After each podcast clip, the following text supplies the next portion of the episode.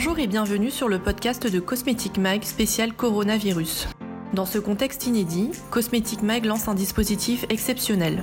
Trois fois par semaine, nous donnons la parole aux acteurs de notre industrie, retailers, prestataires et marques, pour parler de l'impact de la crise sanitaire sur leur quotidien. Bonne écoute. Bonjour Alexis Bérébi. Euh, tout d'abord, comment, comment allez-vous et où êtes-vous actuellement? Oui, merci, je vais bien. Euh, actuellement, je suis à la pharmacie euh, dans mon bureau. D'accord. Vous êtes le cofondateur de, de Leader Santé, euh, qui est un groupe de pharmacie qui a été créé en 2007. Euh, vous faites donc partie des acteurs qui sont en première ligne dans, cette crise euh, sanitaire. Comment est-ce que se sont passés les, premiers jours de, de, cet épisode exceptionnel et comment est-ce que vous y avez fait face? Comment vous êtes organisé? Ça a été vécu de façon intense. Ça a été un peu comme un début de guerre. Il y avait une frénésie, une tension sur le terrain parce que les gens que, allaient euh, s'approvisionner à la pharmacie comme on va s'approvisionner euh, euh, pour aller pour faire ce, son stock pendant un temps de guerre. Donc on a senti que euh, une augmentation du flux client phénoménal. Euh, pour certaines pharmacies, on est passé, euh, on a doublé quasiment de euh, de fréquentation. Donc beaucoup de tension parce que des clients qui arrivaient, qui voulaient se stocker sur des produits de consommation courante. Moi, j'ai fait, euh, voilà, j'étais au comptoir pour, pour prêter main forte à mes équipes et euh, on a vu des gens qui prenaient 20 boîtes de vitamine C, euh, qui prenaient. euh, Enfin, c'était quelque chose d'assez hallucinant. Euh, donc ça a été beaucoup de tension euh, et retombé euh, derrière de façon euh, très forte. Euh, il y a une expression qui résume bien ça, c'est après la fête la défaite. C'était euh, derrière, on a effectivement on, on a vu euh, ben, des, des fréquentations baisser de 30, 40, voire euh, pour des pharmacies parisiennes ou de centres commerciaux de 70% de flux en moins parce que effectivement les gens euh, étaient confinés chez eux parce que les médecins ne consultaient plus. Mhm. et euh, voilà. Donc une- quelque chose de très très compliqué à vivre pour pour les équipes. Euh, mais on a on a su faire face.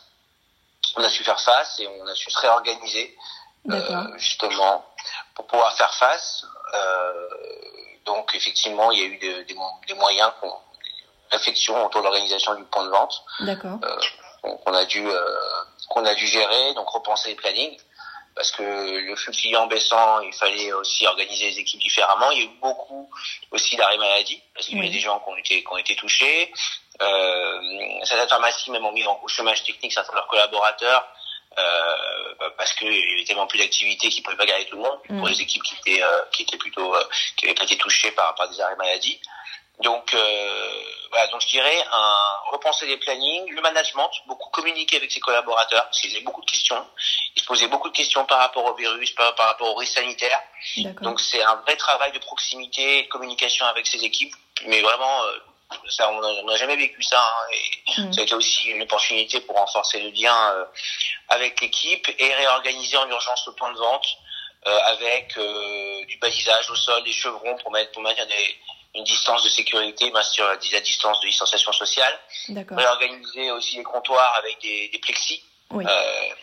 également et mettre en place des masques, des casques viseurs, mettre en place des mesures barrières. Donc ça voilà, c'était vraiment une voilà, c'était un contexte de guerre. C'était un, un, c'était un petit peu ça l'esprit pour euh, qu'on a vécu, pour résumer la situation qu'on a vécue. Et justement, vous parlez des pharmacies qui sont notamment euh, dans des centres commerciaux ou des galeries marchandes. Est-ce que ce sont des points de vente qui sont particulièrement touchés par la baisse euh, d'activité? Les plus touchés. Euh, les pharmacies de passage, les pharmacies de Sanco, les pharmacies parisiennes sont les plus touchées. Euh, les pharmacies parisiennes aussi hein, sont les plus touchées parce que elles subissent le confinement des gens euh, et elles sont touchées de plein fouet aussi parce que dans cette période-là, on va à l'essentiel et on n'achète pas Mhm. euh, les produits de parapharmacie, les produits de conseil. Euh, et ceux-là sont, sont encore plus touchés parce que leur part de, de parapharmacie de conseil au, au niveau de leur ventilation globale est la plus importante. Donc on a des confrères qui sont dans les pharmacies parisiennes de passage, à côté des gares par exemple, qui font moins 70%. D'accord. Euh, à contrario, les pharmacies qui sont dans des configurations plus pharmacies de quartier euh, sont à moins 10, moins 15, voire certaines sont sont sont euh, sont, sont, en, sont en flat, sont en ISO. Donc euh, effectivement, euh, puis euh, pharmacie de temps commercial, c'est assez compliqué parce que les Mhm. loyers sont plus importants. Euh, euh, et, et effectivement, c'est pas simple pour, ce, pour cette typologie de pharmacie qui sont, qui sont les plus touchées lors de cette crise. D'accord. Alors pour donner un peu de contexte, Leader Santé en France, c'est 345 pharmacies, dont 180 à Paris et en, région parisienne. Euh, L'Île-de-France est la région la plus touchée par le Covid-19 avec le, Grand Est. Est-ce qu'il y a des, spécificités euh, à la région parisienne? Est-ce qu'il y a eu euh, des urgences euh, à gérer dans un premier temps? Et est-ce qu'elles ont évolué depuis le début du, confinement? Alors, les, urgences à, gérer, c'était effectivement euh, comment on va organiser le point de vente. Donc ça a été euh, voilà, ça a été comment on, on, comment on va repenser les plannings, comment on va organiser le point de vente. Et, et là, par rapport aux, autres régions, effectivement, il y a eu euh, il y a eu énormément de, de tra travail de fait sur la, la réflexion sur l'organisation du point de vente.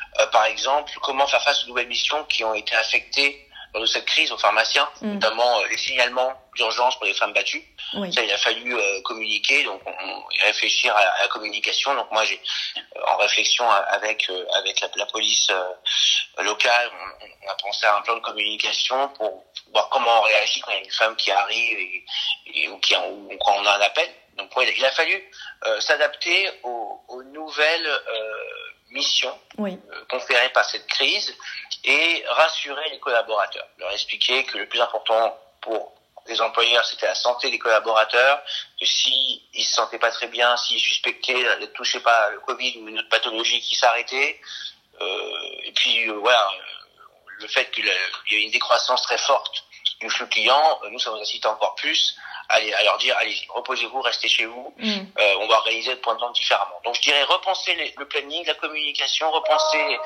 les nouvelles missions euh, comme la, la gestion euh, euh, de la gestion des, de, du signalement des, des, femmes battues et, euh, et, effectivement réorganiser le point de vente avec plus de protection comme les masques, comme les plexiglas euh, au niveau des comptoirs pour euh, pour renforcer ces mesures barrières. D'accord.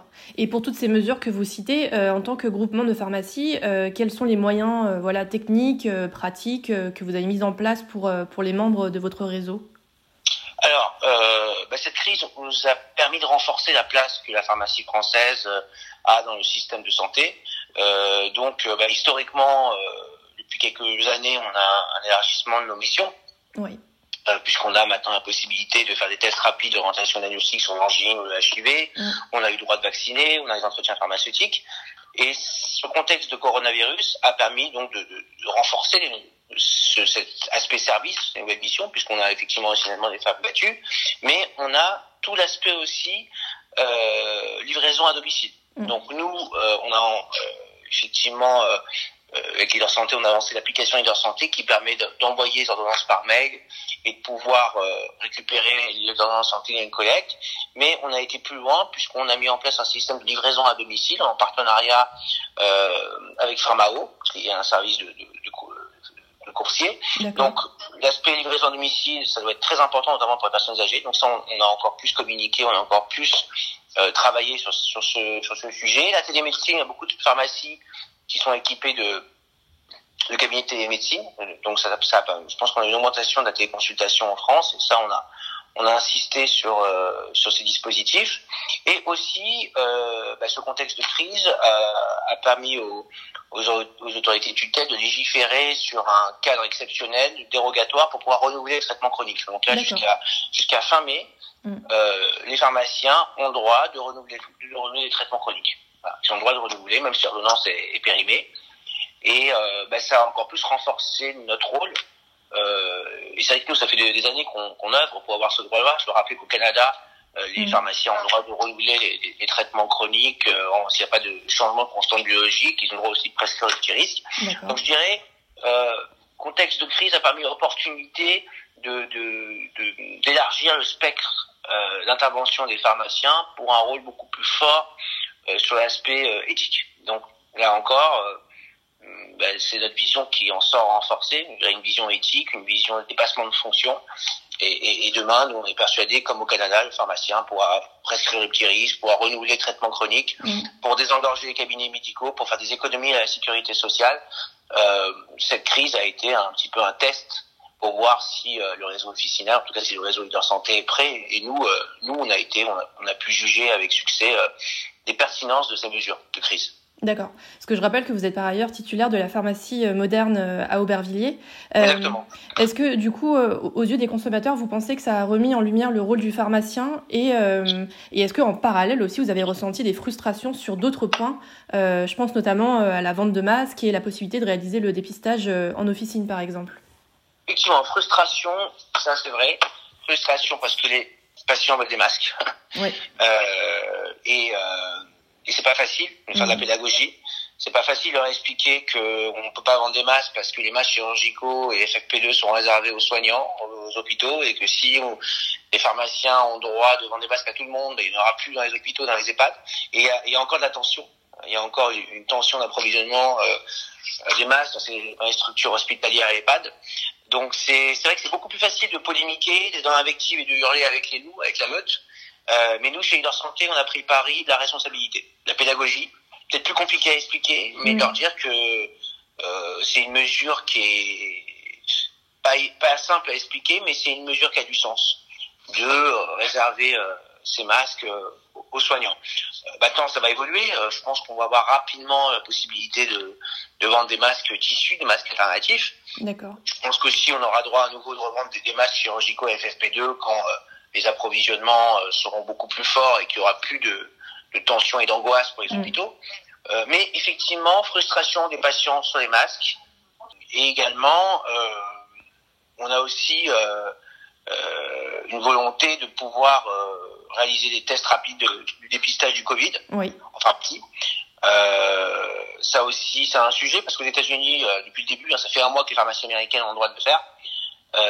et le sujet est, bon, est sur la table de, de mais là encore, euh, bon, c'est, c'est, ce serait, ce serait bien de pouvoir le faire en officine, mais c'est, c'est euh, une question qui, qui encore n'a pas encore de réponse. Donc, euh, effectivement, euh, un travail de pédagogie sur, sur le terrain. Voilà, c'est, c'est quand même, euh, c'est ça aussi la réalité. D'accord. Et est-ce que vous voyez déjà euh, comment va se passer la sortie de crise? Est-ce que vous, vous l'appréhendez? Est-ce que vous la préparez? Alors, la sortie de crise, oui, nous, on la prépare euh, chez Leader Santé, puisqu'on a déjà lancé des commandes de masques alternatifs, masques tissus. Donc, on a commandé, euh, on a commandé 50 000 euh, pour l'ensemble du réseau. Euh, qui seront qui seront bah, qui seront donnés gratuitement aux pharmaciens et aux patients si la loi ne le permet pas mais a priori je pense la loi va nous le permettre euh, on a aussi commandé un stock tampon de masques chirurgicaux, parce que peut-être à un moment donné, la loi nous permettra de les vendre à nouveau, ou alors de, les vendre à nos pharmaciens pour, leur, pour leurs équipes. D'accord. Donc ça, c'est c'est euh, c'est aussi un devoir d'anticipation de la part d'un groupement comme le nôtre. On a aussi commandé à nouveau des gels hydroalcooliques, et euh, on, est fait qu'on on a on a pu faire jouer nos réseaux euh, pour euh, l'approvisionnement pour pouvoir fournir des gels hydroalcooliques euh, déjà, il y a deux semaines, à tout le réseau Leader Santé, alors que la plupart des pharmacies euh, françaises sont en pénurie, euh, parce qu'on a, on a un staff achat qui, qui est dédié à ça toute la journée. donc à nouveau une commande de 50 000 gels hydroalcooliques qui va arriver pour le réseau, et on est en ordre de marche pour finaliser, pour trouver des thermomètres. Ça aussi, c'est une denrée ultra mmh. rare. Tout le réseau officinal est, est à sec. Donc oxymètre, gants, thermomètre, ça on est en ordre de marche. On va proposer ça aussi à nos à nos pharmaciens leaders santé. On, on est sûrement l'un des rares réseaux en France à pouvoir avoir euh, un outil qui adapte les commandes. C'est-à-dire qu'on a la capacité à envoyer des push dans l'ensemble des 350 pharmacies du réseau et les pharmaciens avec un logiciel peut moduler ses commandes pour augmenter les quantités, baisser les quantités ou jokeriser si, si, si besoin. Donc ça, on a cette capacité à, euh, ben, sur un, en un clic, à envoyer à toutes les pharmacies du réseau des, euh, des approvisionnements justement par qu'on a pu euh, qu'on a pu travailler.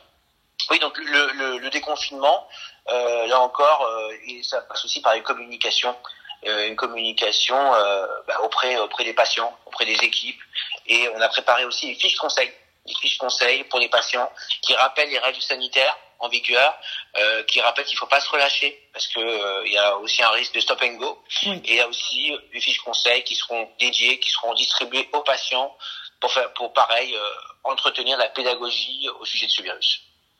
Très bien. Merci Alexis Vérévi. Prenez soin de vous et bon courage. Merci beaucoup. Au revoir.